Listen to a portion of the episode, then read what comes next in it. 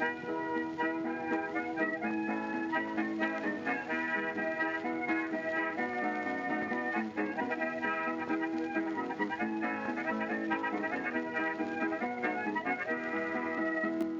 everyone, and welcome to Shot Reverse Shot, a film and television podcast which we talk about a theme which changes from episode to episode. My name's Edwin Davis, and joining me this week through the miracle of satellite technology, it's Emily Benita. Hi, Emily, how's it going? Oh, it's going all right, thanks, Ed. I am recovered from the cold that's been Mhm. going around uh, this normal island, having an incredibly normal time. And even though I spent most of the past week uh, asleep, I'm glad that uh, the flu seems to have spared me. Friends of mine have Mm. had that end of the scale, and it's very unpleasant.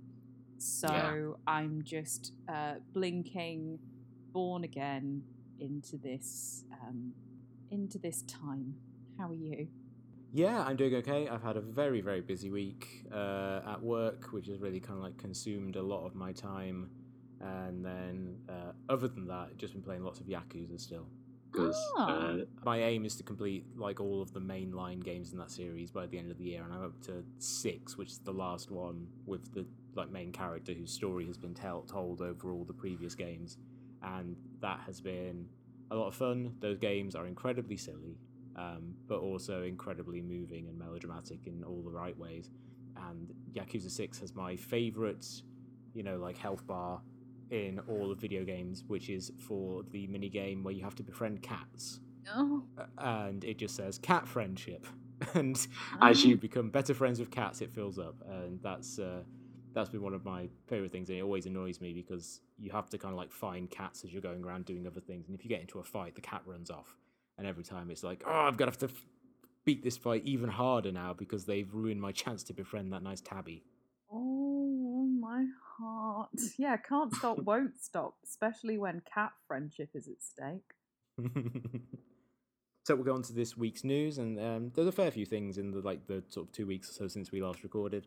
The uh, big one, at least in terms of stuff we've been covering over the last couple of months, was that the new contract for IATSE was uh, ratified. Uh, obviously, IATSE, the uh, sort of collection of unions that represent loads of the below the line workers working in film and television, they were on the verge of a strike a few weeks ago, and then they reached an agreement with the Producers Guild, and the details of that have kind of come out, and it seems to be something of a mixed bag. I think the overall contract agreement they've reached is is better than the one that they had, but a lot of people seem to think that it's not as good as they could have gotten if they had actually gone on strike and they, they feel maybe some people feel like they gave up leverage by refusing to strike or, or compromising and that result seems to have been reflected in the vote itself because the way IATSE works because it's a collection of lots of different unions. Each union is aff- awarded a certain number of vote, votes it's essentially like an electoral college so like the result in each union um, then gets kind of like passed on and then so in this kind of electoral college version um, the new contract was ratified by like like two thirds majority but then if you look at the raw votes the it actually failed like more people voted against it by a smaller number than voted for it. So uh, based on sort of reporting I saw in places like Jacobin about this, there generally seems to be a sense of kind of like disappointment in this. It's like even though they got something better, maybe they could have got something even more better if the leadership had been willing to go through with the strike. Ah, yes, the electoral college style never fails to work perfectly. it is disappointing. I think we need, and by we I mean us broadly on the left, in terms of leverage in in Labour, because it's not just about money. This is the thing that I keep banging on about. This it's about people's lives being at stake. It's it's work Mm. conditions, which when you look at union history, that's the fundamental thing that unions were created for. And yes, we are exploited horrendously under capitalism, but overall, the, the work that unions have done historically has made work at least safe for people. And Mm. taking away that safety and that, oh, I mean, I, it's hard to tell what the tactics are in the long game because whether this is a gesture of good faith um, and then a strike can happen further down the line, but how many more people have to die unnecessarily? Um, and that this is still the outcome after Halyna Hutchins' completely accidental, tragic, avoidable death. Um, it's difficult because I feel like in the UK as well, in the way that work has been shaken up, you know, the great resignation, the effects of the pandemic that pandemic that we're still in, I hasten to add, um, but really starting to feel the effects of some sort of sense of consequence as people come back into working face to face, hopefully with masks. I feel like often the last recourse or like the sort of rallying cry and the line of defense that has been used for the past couple of years is join a union. But if this is Mm. how the union behaves, where do you go then? And I think that's the question that scares me. And I think the question that needs to be asked. Because there's solidarity and then there's all of you being sold down the river. Mm. um, and the fact that this is not because I, I think when unions act on pay, because I obviously still am, uh, think people should be paid more, but I'm also someone who is like, let's talk about UBI. Let's completely rip things to shreds. It doesn't have to be this bad. We can make a nice new patchwork quilt out of everything we had before and go, oh, I didn't realize it could look that way. Look at this beautiful thing we made together. But when it, I, I just, it baffles me that that they're asking for the most basic rights in terms of safety and a work-life balance. this isn't this isn't about pay at all, and it's so, uh, it's pretty harrowing. But I don't know what the I don't think this should be a long game, even if a long game is being played. So it's hard for me not to say. Um, if you hadn't, if you hadn't gathered, listeners, I am pretty gutted about it. Mm.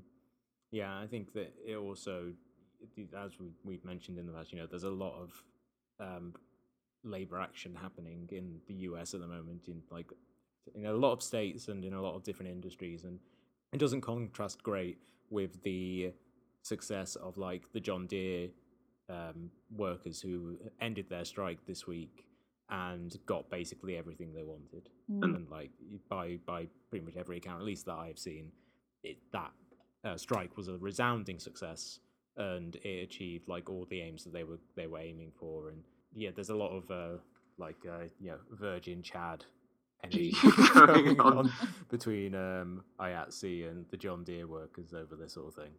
Uh, in other news, it was announced that uh, Martin Scorsese, everyone's favorite Marvel fan, Um, is working on his next movie. The man does not stop. He doesn't slow down, uh, even as he is kind of like in post production on his um, Flowers of the Killer Moon, um, Killers of the Flower Moon. every time. Every time. Um, it's some combination of words. The Killers of the Flower Moon movie that he is work uh, finishing up and I think comes out on Apple next year. Um, he's announced that his next uh, project is going to be a movie about the Grateful Dead, starring Jonah Hill as Jerry Garcia, which is very good casting. Um, if anyone's never seen a picture of Jerry Garcia and is only really familiar with him because of the ice cream, um, he he does bear quite a, a close resemblance to Jonah Hill, and you know they could certainly accentuate it with you know uh, a beard and a wig. So I'm I'm excited for this mo- mostly because you know I'm I'm always excited for a new Scorsese movie. I think he's he's he's just increasingly like one of the few American directors who's able to make kind of like big personal movies on sort of the, the sort of scale that is usually reserved for blockbusters. So I'm excited about this, but mainly because the Grateful Dead are a band I have tried to not necessarily get into, but just to kind of like investigate um, multiple times over the years because they um, well, they have such a passionate following Um, and anything that gets that sort of passion out of people, I want to be interested in. I want to at least kind of like understand it. Like I've always listened to their music and thought, oh, this seems all right. Seems fine. it's not. I wouldn't travel around the country to go see these this band live. So I'm interested in seeing a take on the band from Scorsese, who obviously is someone who knows how to use music and understands the power of music better than like most of the filmmakers currently working. uh, If only to kind of watch it and think, okay, I kind of get this now, or at least to be given like a really good shot at having that moment. It's in the same kind of bracket as House of Gucci for me. Mm, I love mhm, I love mhm. seeing a really safe pair of hands used to an epic do something that is essentially melodrama or soap. I like Mhm. I- I need more lush entertainment at this time in my life and I think Jonah Hill you know res- eerie resemblance aside I think will do a great job because I don't think he's managed to get the parts that really show the range that I know is in him. Mm. Um, also, body neutrality king, we stan. I- incidentally enough, uh, anyone who wants any SRS toast trivia, Cherry Garcia is my favourite Ben and Jerry's ice cream flavour, but it seems to be much harder to get in the UK these days. So if Yeah. anyone can hook me up, but I, I stress the ice cream, not the weed strain of the same name. uh, mine's Phish Food for anyone. Oh. who's listening. So we're both jam band. I was going to say it's the it's music. Yeah, to the extent that I think, as probably was the case for anyone, a lot of people in England, like I heard of the ice cream before I heard that there was a band, so I just found the the p at the the ph at the start very confusing. In other news, uh, Britney Spears is free. The uh, the Free Britney uh, campaign worked. Her conservatorship uh, under her father has ended after 13 years, and you know this has been a real cause celeb for the last couple of years, really. But certainly, I think over the last year, um, I don't know if it was you know people being at home and able to follow these things more on on the internet and kind of like to dig into all of the various discussions about her Instagram and like hidden messages and things like that, which you know I think you can just draw people in. People like a mystery, people like a cause, and but whatever it, it it was, you know, the renewed attention on it has led to Britney Spears now being uh, essentially in control of her life again for the first time since the the late two thousands, and um, yeah, just nothing you can say about that. But this is fantastic news. Incredible. It's just so disturbing to think that even if you are um, one of the most coveted women in the world, that this can happen to you. that mm, this is the state of the law. That that there are just so many loopholes that put people into positions like this, and that Britney's case, thanks to the devotion and tireless efforts of her fans, has created an awareness of conservatorships globally mm. um, and yeah, it, just kind of in awe that we'll get to see her do what she wants now. Um, Mm. And yeah, they're kind of looking for signs in the Instagram posts. I don't think there's that much of a conspiracy to it. I think it's just clear that that's someone who's not fantastically well. Mm. And the Yeah. problem with this is that it was never a conspiracy, it was all in plain sight. You don't need to sort of go deeper into it, like it's actually all plainly there. um, and the sort of rush of documentaries that kind of came out, um, I think as more was able to be released and spoken about. Um, Mm. yeah, it's it's horrifying at a time when broadly women's rights and marginalized groups' rights are under attack at every angle, and then to see gay icon and like I think Britney Spears was possibly the most famous woman in the world in like the early two thousands. I don't I Mm. don't think that's a um, exaggerated claim for me to make. And everything else that she's been put through psychologically you know, the kind of child star to train wreck pipeline.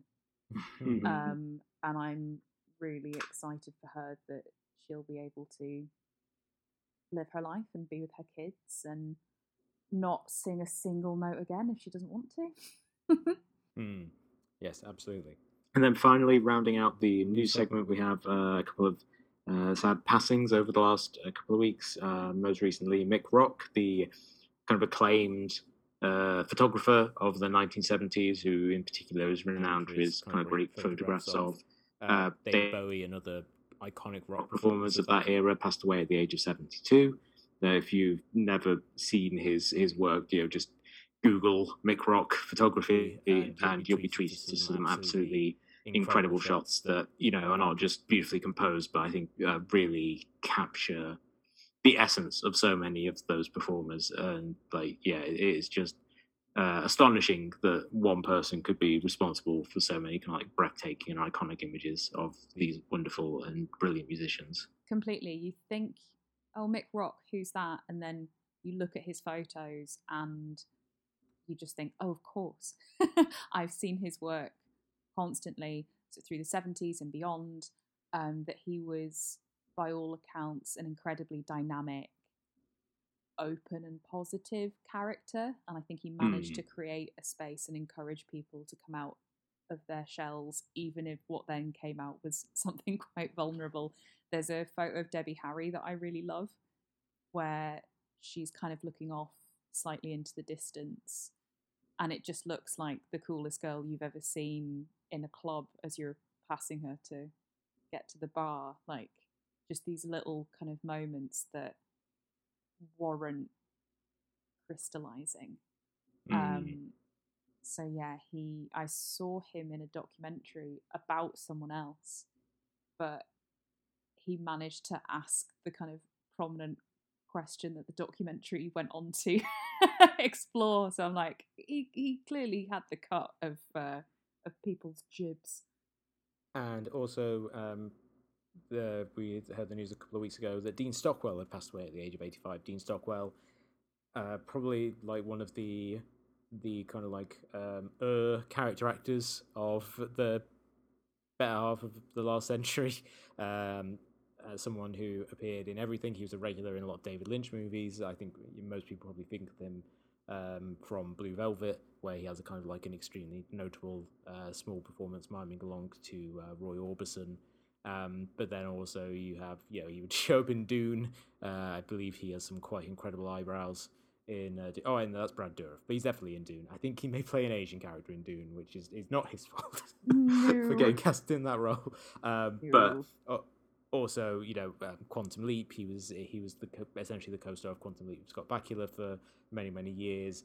He uh, acted like since the forties. He was a child star in the forties, um, including in like one of the later Thin Man movies. So he was really, in truthfully, one of the last living links to the classic era of Hollywood as someone who like acted in the kind of like the tail end of the golden age of the studio system and who just kind of kept working, kept showing up in things, never gave less than 100% from any role he was cast in. Um, just truly like one of the all time greats of uh, American acting. Just phenomenal. And I didn't realise until he sadly passed that he was a child actor. Mm, because mhm. I definitely was of the uh, generation of viewers who watched him thanks to Quantum Leap being repeated on BBC Two for a long stretch of my childhood, and then seeing him pop up in David Lynch films and then other. He just he he managed to be, I think. What is crucial about every character actor is that they are simultaneously the most normal and the most unique person you've ever seen. Mm. yeah. And I'm so gonna miss seeing him in new stuff, but what an absolute treasure trove he's left for us. Absolutely. So we'll move on to the main topic for this week, and it is uh, gimmicks versus premises. Uh, Emily, this was your idea, so why don't you kind of tee us up? Sure. So, Scriptnotes, the excellent podcast about screenwriting and things that are interesting and relevant to screenwriters, run by John August and Craig Mazin, jobbing screenwriters. John August of uh, Go, Big Mhm. Fish, um, and many other things. And Craig Mazin, of course, with one of the most staggering CVs of a human being ever, um, The Hangover, Chernobyl, and Ted Cruz's college roommate. Mhm. Um, et tu, Craig. Um, I don't think they got on, based on subsequent comments. yeah, I, yeah. I mean, Craig can write a screenplay and he can definitely write a tweet. I'll, I'll leave it at that. One of my favourite episodes of that podcast, which has been running for years and years, and I think is essential listening um, for anyone who's even vaguely interested in film. I think genuinely their best episode, technically speaking, um, is mystery versus confusion.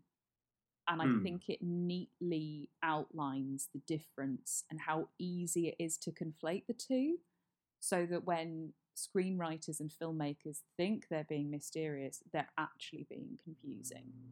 And it's like, no, if you want to go for mystery, you need something very different. Like, because confusion is the risk if you are attempting mystery. Mystery is something different, it holds your attention. We've established a question, a tone, character, whereas confusion is I just don't know what's going on and being frustrated rather than I have no idea what's going on and this is so unpredictable and I'm really along for the ride. And I've been thinking this a lot about gimmick versus premise in similar sort of ways because the amount of particularly sort of art house alternative indie films where you hear the log line and my immediate thought is well is this a gimmick or is it a premise and my definition understanding of gimmick and premise is a gimmick is a device that doesn't have a substantial sustainable stamina another word beginning with s Mhm. um, whereas a premise is something that is essential to the machinations of a text and manages to kind of encapsulate but not reduce the Mhm. whole experience. And I think my sort of prime example of this is Swiss Army Man right, yeah. it sounded like a gimmick to me. And then when I actually watched it, I thought, oh no, this is the premise. This is the start. You know, it actually develops and it is a portal into something so much more moving. And I think Swiss Army Man as well is probably a film that I was not the key demographic for. And I Mhm. think that was partly in terms of the marketing and the storytelling it was by design to make sure that the people who needed to see that film the most did, because that was the Mm. hook, you know? Because everyone needs to be hooked into something, but that hook can be a gimmick, so something quite shallow, often not particularly well thought through, done for a sheen, and often quite um, trendy. Whereas a premise Mm. has something that gives a foundation for everything else to be built upon and I think it happens more and more. And I like being surprised. Like, for example, Titane, I think, has recently come out in the UK. And Mm. I mean, that just sounds so gimmicky. Yeah. But I have all faith that it's actually going to be a premise, and I'm very excited about finally getting around to seeing it. Same with Annette, which is finally coming out in the UK at the time of recording in a in a week, so I will actually be able to get it in my eyes, um, having waited for so long. And that's also like it feels like a Mad Libs or like a it sounds like a Vice headline, like Sparks Brothers musical, Leos Carax. It's just like, oh god, it's all coming at me. And I'm trying to think of an example where it's like maybe a premise that turned out to be a gimmick. I can't think of one just now. So Ed, do you have some examples for me? How do you feel about the difference? Well, when you first mentioned the idea of doing kind of like gimmick versus premise, I the the thing that came to my mind for gimmicks were kind of there's something very carnival barkery about them, about the notion of a gimmick because you know, like the early days of cinema, it's all very much kind of like people who ran theaters, just kind of like the film itself is kind of a gimmick. You know, it's like, oh my god, you know, you see these uh, images on screen, and so like when I think of gimmicks, I feel like that my mind immediately goes to like William Castle sort of stuff from the 50s where you know they try and think of stuff that's external to the movie. So the most famous of which being um, The Tingler which is a movie a horror movie about um, something that kills people by kind of like hitting their spine and the way that movie was exhibited at least for a while I don't imagine this was something that you could keep up for too long because it'd be really um, expensive was that they kind of like fitted out the seats so they would vibrate as people were watching it at certain points in the movie to kind of put them into it. And so that's kind of what my that was my first thought for gimmicks was you know actual physical things like you know 3D glasses. Um, the movie Thirteen Ghosts, the original from the '60s, which also was a William Castle joint, um, had this thing which I'm not. I, I meant to look up how this was exactly meant to work. I just kind of like read up about it, but apparently you could hold up a piece of cellophane in front of your eyes to make the ghosts appear and disappear on screen. So you could kind of have your own unique experience of the movie about when the ghosts appeared, which I, I think is kind of fascinating, but also um, when I think of gimmicks, I guess I think of things that add to the movie, but um, in kind of like a superficial way. But then the, when you take them away, like the kind of the point of the movie disappears because the Tingler is like a fine, cheesy uh, 50s horror movie, but without the fact that your chair is visibly shaking as you're watching it, it kind of feels like something is lost, like something is lost from the experience. Similarly, something like John Waters' uh, Polyester, mm. which made use of smell-o-vision, um, where you essentially had a scratch card, and the, on screen it would scratch up and tell you when to scratch, and then you would get various odors, um, some of which I imagine were very unpleasant. And that obviously, I think when they released it on Blu-ray or DVD at some point, you could also get the cards again, so you could recreate it. But like if you were watching polyester on television or whatever, then obviously that element of it is disappears, and you know there's still some value to the film apart from that. But in terms of the overarching vision of what Waters was doing with that movie, obviously, like a huge component of it is gone if you can't, you know, be assaulted with whatever smells you're meant to be yeah. experiencing during that scene in the movie. But I, I think also something can be a gimmick in one movie and kind of the premise in another. So the example that I immediately thought of, because it's kind of a bugbear of mine, is the use of long takes or seemingly long takes where they yeah. try and make something in a movie seem like it's done in a single shot. Where in some movies, like there's a German movie from a couple of years ago called Victoria, oh yeah, which fa- famously is all done in a single shot yeah. or two long shots edited together, you know, seamlessly, however they did it, and that doesn't feel like too much of a gimmick to me because that story is like oh it's you know a real time story about this one woman's experience on one night in Berlin and is about to kind of like telling this story in a way that is feels very kind of like intimate and intense and it makes sense that you're telling it all in a single take. But some of the recent examples you've seen like the movie Atomic Blonde with Charlize Theron has like a sequence where it's meant to be like oh my god there's this fight in a in a stairwell and it's all done in like one long take and it wasn't. It's all edited together and that doesn't feel that feels more like something that you do so that people will talk about the movie rather than something that is like artistically warranted by the movie itself. Yeah, and I think the kind of uh, possibly slightly unfair, but Bechdel test style test for this is would a 14 year old boy go sick? You know, that's kind of your um, litmus test yeah. gimmick versus premise. And you know what? Sometimes when it's someone like John Waters, you know, there's a fluffiness and a fun to it, which I think there's something just really camp about it, right? Like it doesn't have to be fantastically deep, but I think maybe the issue with the gimmick is that it thinks it's a premise. Mm, yeah, they feel like that's that's enough to ho- hang the whole movie on. Yeah, exactly. So nothing else kind of follows through. Um, and I think you see this where premisi, premises in franchises. So Mhm. you think about, for example, the original Saw film was like a half decent premise. And because, you know, there was something about its kind of low budget, um, one star, you know, name in it, that it it understood that it's like, well, it's based, it's essentially a couple of people in a room, and the writing needs to be really stellar, you know, Mhm. to hold people's attention. And then with every iteration of a Saw film, it just became watered down and got bigger and further away from the premise to the point where it reduced it to a gimmick of like, this is really gory and fucked up.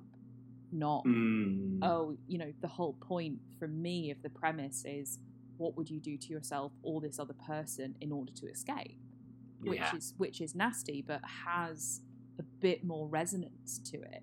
And I think the irony is is that at the beginning they were just trying to make they were like, oh, okay, interesting idea, let's do it because it won't take us a lot to be able to do it compared to other concepts.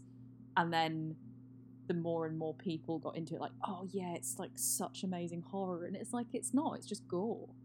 Um, Mm. There's no sort of psychological thrill, and then it's where you become sort of like really loaded with backstory. And I think the general kind of backstory gimmick is really annoying me in like any franchise out there because it's not just superheroes, it's Disney. It's like you can hear the barrel being shaken and scraped because you know there's nothing wrong necessarily with any of the people making these films but why does it have to be a cruella backstory why does it have to be you know i just i, I don't really get it like the kind of hammering Mm. home of Yes, why does Beauty and the Beast need an exclusively gay moment? I- yeah yeah Or should I say, exclusively Gay moment?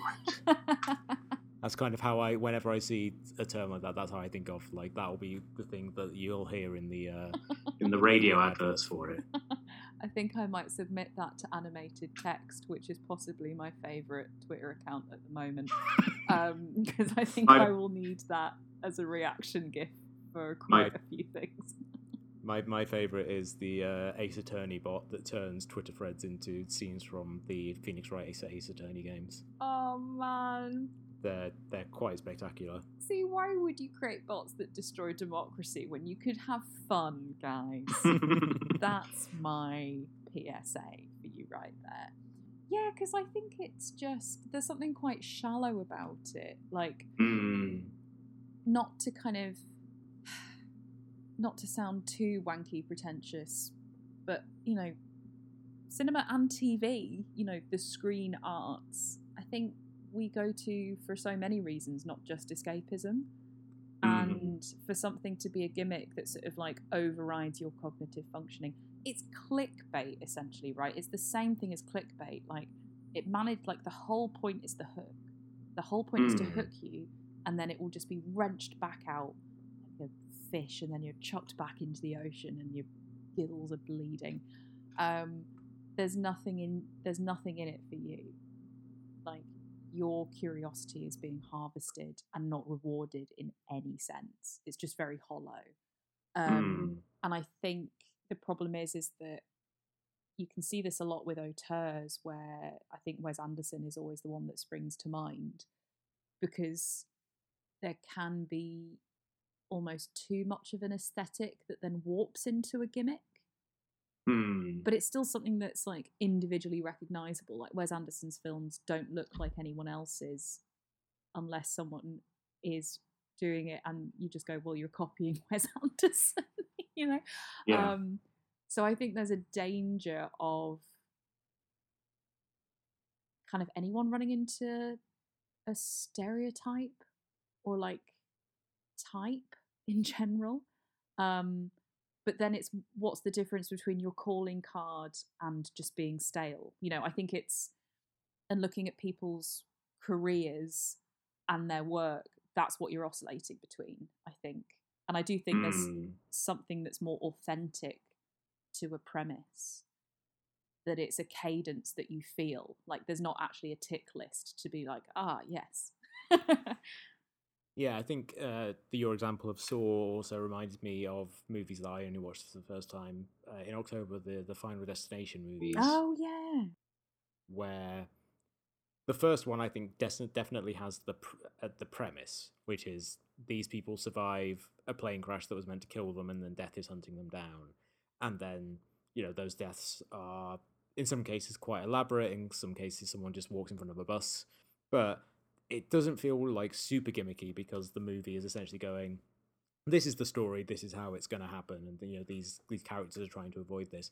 But as soon as you move beyond the first movie then it becomes a gimmick because people go to those movies and they think well how how elaborate are the deaths going to be this time? What's going to be the big Yeah. inciting death that kicks off the movie? You know in the second movie it's the uh, the the crash on the highway, which is amazing and terrified me very much as a child Mm. Um, to the extent that I don't like driving behind trucks on roads anymore. I'm a very safe driver because of that movie, I think. Or the third one, it's a roller coaster, and the fourth one, it's a racetrack, you know. And each time, although I think the third one's pretty good, that each time it still kind of like feels like, as fun as it is, um, that it kind of wears thin a little bit. That you're kind of each time you're watching it, you're thinking, okay, now you're just trying to see you know what are going to be like the really interesting kills and the the stuff about the first movie which is a little more idiosyncratic and fun and you know has a, uh, I think a lot more going for it just as a movie kind of wears away and it the gimmick just becomes you know how are these photogenic teenagers going to get chopped up into pieces this time and it becomes a little tired Yeah, and it's sort of superficial and surface level as well. Whereas weirdly, I think often premises for music videos are better than a lot of films. mm, um, which has always baffled me because I feel like music videos are either bringing people in or preaching to the converted. right. Uh, When you look at people like Adele or Taylor Swift recently, for example, like All Too Well is the short film, you know, it's not a video.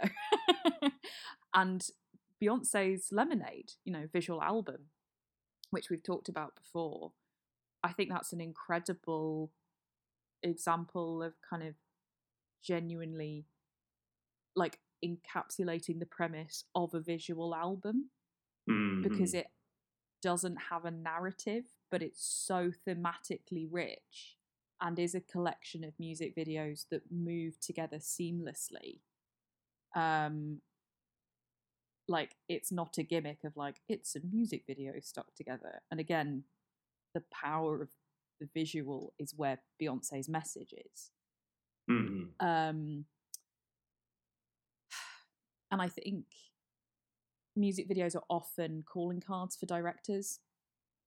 Um, Yeah. I mean, the number of directors working today in film who, you know, made names for themselves through music videos because really it's a very hard brief, any music video.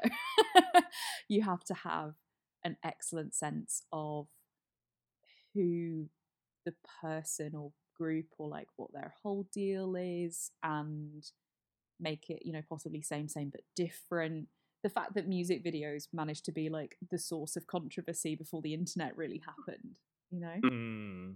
Yeah, I remember when the like the Michael Jackson and Janet Jackson Scream video like debuted, like just the discussion about the sheer cost of it and everything. Like it was just a, a matter for discussion, even though it was you know not by by you know kind of in terms of being entertaining. Where it wasn't that great a song or that great a video, but it was like a thing that people needed to have an opinion on. yeah completely Did you have any examples of uh, movies where, like, the premise and the gimmick are perfectly married together? So, for for an example of what I mean by that, the movie that I first thought of as like a case where you can say, okay, it is kind of a gimmick, but it so perfectly fits the premise that they they you know you can't really separate them. Would be the Blair Witch Project. oh yeah great example it's interesting how a lot of the, our examples just overall are horror right mm, um yeah. It's a very experimental genre, and also one that's driven a lot by um, pure market forces. So if someone comes up with something new in horror, then like suddenly everyone has to get on board. Absolutely. It's an interesting kind of genre to gather what's going on in all of the others and what's going to kind of like lead through. I think just every mumblecore film. Right. Yeah. yeah. Yeah. Um, Yeah. and I think generally films from very defined movements. Mm. Um, so I finally watched Festen the other day. Oh, Great, great movie. Yeah. very. Very, very um, awkward and intense. oh my god! movie. Like only in Denmark can this be a dark comedy. And Mhm. uh, yeah, elsker dig. Um, jeg elsker jeres. I'm still no further into my Danish fluency. But, you know, every day that owl pecks at me to practice, and I do because I do the owl's bidding. But the thing about it was that, like, I think dogma in general is really interesting because that's constantly sort of the enfant terrible thing of like, oh, is it hard and fast rules? Is it not? Do we care about this manifesto? You have to guess. Are we sticking our noses up at the film world? It was the 90s, guys. It was a different time. But I really enjoyed it, I think, because it manages to get across the very real horror of the situation. And I don't want to talk too much about it for anyone who hasn't seen it. But the thing that strikes me as well, now having seen more Dogma films, is that Festen is Thomas Vinterberg, and I'd only ever really seen Lars von Trier's Dogma submissions before, and um, how different they are, just in terms of Mm. how they look. Because you'd think, oh, with these kinds of rules in place, you'd expect to see things that look very similar, and they don't. Like there's this amazing sort of fisheye lens that's used periodically in Festen, which again is that breaking the rules? I don't know. Crazy Danes but like i think with film movements as well you can't just rest on the manifesto Mm. it has to be a film in and of its own right it can't just be a slim volume in a really big library but mumblecore i think in particular because there's something about the kind of youthful americanism of it like the uh, like the sort of late gen x early millennialness Mm. um, of mumblecore that came out of the original kind of fronds of the indie movement, which was mainly like schlubby guys with beards. Apologies to Richard Linklater and Kevin Smith. I love you both, but like that's that's what it was. And I think as mumblecore lent itself to navel gazing because they didn't have the budget to look out width of themselves. Mm, yeah, like you had an apartment that your friend owned that you could film in for a day. It's- yeah, go- it's like, oh, what's this? A relationship drama. Oh, we can just afford two actors, and one of them's the director. So I think, but I think Mumblecore's also like a really great phase because I think it's so exciting when you find someone like younger sort of film fans who've just discovered Mumblecore, and it's like, ah, oh, youngin, I remember the days. Go forth. But yeah, I think Mumblecore is the apex of gimmick and premise because it's Mm. yeah i can't it i can't extricate one from the other Mm. And I think that's also an interesting one in that it's kind of. I mean, some of them are probably like gimmicky in the sense that you're seeing like a mumblecore horror, like mumblecore people being like, oh, you know, can we apply this to different genres? But a large part, and I think this is something that anyone who is involved in mumblecore kind of takes um, umbrage at, is that the fact that that term was kind of applied retroactively after a few films had been made and they essentially just said, "Yeah, we're just kind of kind of going to rebrand all these low budget indie movies as a movement." When like there maybe wasn't that sort of cohesion, at least initially. Like it was a bunch of different people all kind of thinking, "Hey, you know, digital cameras can be bought for like less than a grand now. Mm. Let's go out and make movies ourselves." And so they're like, it kind of became for some of those movies, kind of became a gimmick retroactively, like the early Duplass brothers movies, like people just slapping mumblecore onto that because they were like, yeah, like they're they're part of that movement, sure, right, yeah, why not? Let's say that they are, and then that becomes kind of the marketing uh, thing that I guess a lot of gimmick stuff is just marketing in general. It's like how do you make a movie sellable? And for those sort of movies, it's like, well, we have kind of a talky, lo-fi movie that's not really about much. Let's say it's mumblecore because that's a term that people are familiar with. absolutely Another uh, example I think I had of a movie where, like, the gimmick. I think it's similarly to what you were saying about um, Swiss Army Man, where like the gimmick is kind of something that makes you go, okay, so that's a movie now, and then you watch it and it's actually like got a lot more going for it. Was Ken Loach's uh, Looking for Eric, which yes, oh yeah, yeah, yeah, yeah, yeah, somewhat maybe forgotten at this point. You know, came out in what 2008 or something, a drama, comedy drama about a man who is coached through life by Eric Cantona, in like an imaginary version of Eric Cantona playing himself. Actual Eric Wh- Cantona of just oh yeah.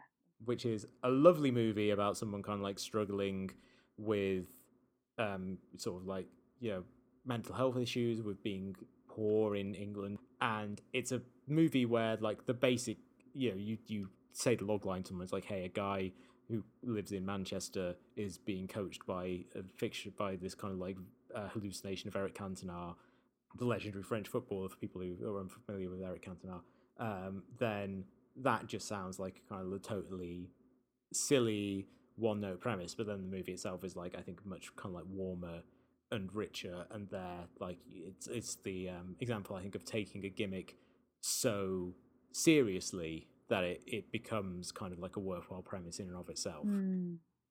Yeah, also, I think an interesting thing to consider is gimmick things that started out of gimmicks and then just became commonplace. I think we've talked about some of them here, or mentioned some of them here, like stuff like found footage, which you know, with the Blair Witch Project and and some predecessors like um, the Last Broadcast or Cannibal Holocaust, you know, people were doing Ghost Watch to an extent. I, I guess. Mm. Um, there were people experimenting with the idea of creating something that it seems like found media or pre-existing form media and playing with it in and, and kind of giving it a verisimilitude that would trick people into thinking it was real. Um, but then once that becomes successful and people keep copying it, at a certain point, just found footage becomes like uh, an aesthetic choice that people use, and it stops feeling novel and stops feeling like a gimmick. Instead, yeah. you kind of have to interrogate it as an actual artistic choice, which I think uh, is kind of a benefit, even as, as someone who like isn't terribly keen on on found horror, found footage in general. But some other examples I had uh, jotted down here were um, the notion of a split screen, which Mm. um, when people started really using that in like the 50s and 60s, I think it seems like just like a totally gimmick thing of showing two images on the same screen, but you know, someone like Stanley Donen using it in indiscreet to make it seem like uh, the two leads are in bed together, which was uh, verboten at the time um, in American movies, or and then obviously like you know years later, like Brian De Palma coming along and really kind of making uh, it his own and really making you feel like, oh, this is like a really vital filmmaking tool. It's not just kind of like a, a super gimmicky thing that you associate with cheesy movies from the 60s. 3D, I think, kind of always goes through cycles where it starts out being a total gimmick thing that's just there to juice um, film prices, but then you start to see people using it a bit more. And then one I hadn't really thought of, but came up in my um, in my reading on it, which I think is maybe one of the most successful gimmicks of all time, and that it completely changed how people go and watch movies, was Psycho not allowing people in after the first five minutes. Where Oh, wow. you know When that movie was released, it was specifically said that there would be no late admissions, so uh, people wouldn't be spoiled, and you wouldn't get people coming in halfway through, or and and seeing the ending or whatever. Like that was the the, the movie that really started the trend of people going to see a movie when it started as opposed to just kind of like wandering in and then you know you watch the end of it then you watch the rest of it and then you leave. Yeah, it's interesting to think of how many, like, I think particularly with sort of new technology, mm, how I think all new technology starts out as a gimmick that no one really believes is going to work, and then Yeah. we suddenly all have calculators in our pockets. Fuck you, secondary maths teachers. But it's weird because I think some are more inherently gimmicky than others, like Google Glass, for example. mhm. Um, and it's interesting to see what kind of becomes quite commonplace, but like a bit of an edge. I think it's it's kind of like first class on trains, right? It makes Mm. sense for some journeys, but it's not that amazing for what you're being asked to pay, right? And I find that with all of the kind of D elements, the extra dimensions that are added into uh, films. I'm just happy with my sort of two. Arguably, if if you um, get stuck with me for too long in the corner of a party, I will argue why all film is 3D, and uh, yeah, I'll spare you that. But then how stuff just doesn't really seem to leave because I think like Mm. I remember when the IMAX first opened in the UK, there was only one, and it was in London. Um, and what a huge anticipation I had, and then what a letdown it was because it was this thing of like, cool, so you have the technology and you have the little show, but then you don't actually have full length films to to show and to catch up. And now it's like, oh, you can see this film quote unquote normally or IMAX, and you're like, well, and you know, I saw Mad Max Fury Road in IMAX for the first time, but IMAX didn't make the film better. Like, I I knew that Fury Road was an incredible film, you know, regardless of the glasses I was wearing on top of my other glasses. Mm-hmm. So we'll end this episode as we end all our episodes of Shot Verse Shot Recommends, which we talk about a piece of culture that we've enjoyed and we think you, the listeners, will enjoy as well. Emily, what have you got to recommend for the listeners this week? Well, as I'm stepping out cautiously and carefully and going to live music again, I have been really enjoying seeing bands that I was not aware of before and seeing them live for the first time as well. Mm. Um, so Billy No Mates is my musical and performance obsession um, of de jour. Uh, it's really hard to describe the experience, but I think that's what really sells it. Um, I haven't heard anything quite like Billy No Mates, but I will mention synth loops 80s and uh, witty lyrics, like genuinely very witty lyrics. So that's Billy No Mates. Cool. I am going to recommend for the second week in a row a uh, Timothée Chalamet vehicle. Uh, I'm going to recommend Dune, Denis Villeneuve's Mm.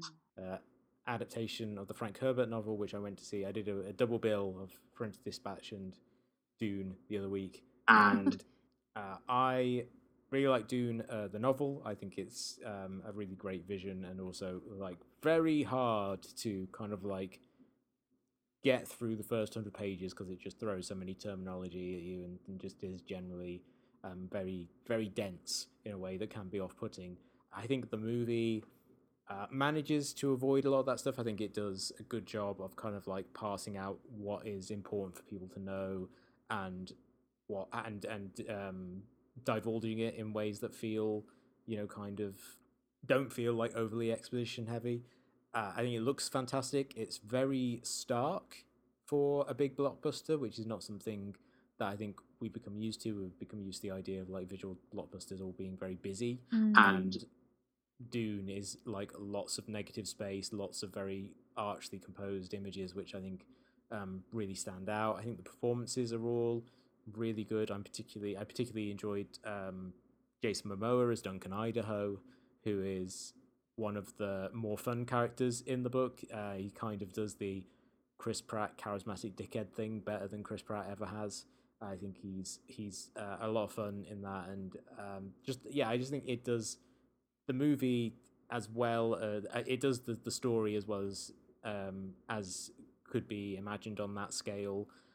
Obviously, it's only half the first book. You know, the second half's going to come out in two years, so it doesn't have a particularly satisfying finale, I would say, but it has its a finale that feels appropriate for the story they're telling, and I'm really excited to see what they do with part two now that it's confirmed because I think this is you know just kind of like really big budget sci-fi that's kind of quiet and thoughtful and uh, intriguing in a way that um, feels at odds with a lot of the kind of blockbusters that you tend to get from Hollywood. And I would I would also recommend seeing it in a theater if you get the chance, just because it's kind of like a long and slow and moody and meditative movie, and those, for my money, are best seen in a movie theater where it's harder for you to get distracted. It's very much the sort of movie that that gets harmed by watching it at home and not being it, and, and kind of, you know, getting uh, interrupted by things in in the real world happening. So yes, that is Dune, which I think is still in theaters, and if you can see it in a theater, you should you should take a chance because I think it's really good. If you enjoyed this episode of the podcast, then please subscribe to us on iTunes, Stitcher, Player Spotify, all the usual places. Rate us, reviewers, and recommend us to your friends. It's the best way to help us grow our audience. You can always find us on Facebook and Twitter, where we're at SRS underscore podcast. We're back next time with something entirely different. But until then, it's goodbye from me. And it's goodbye from me.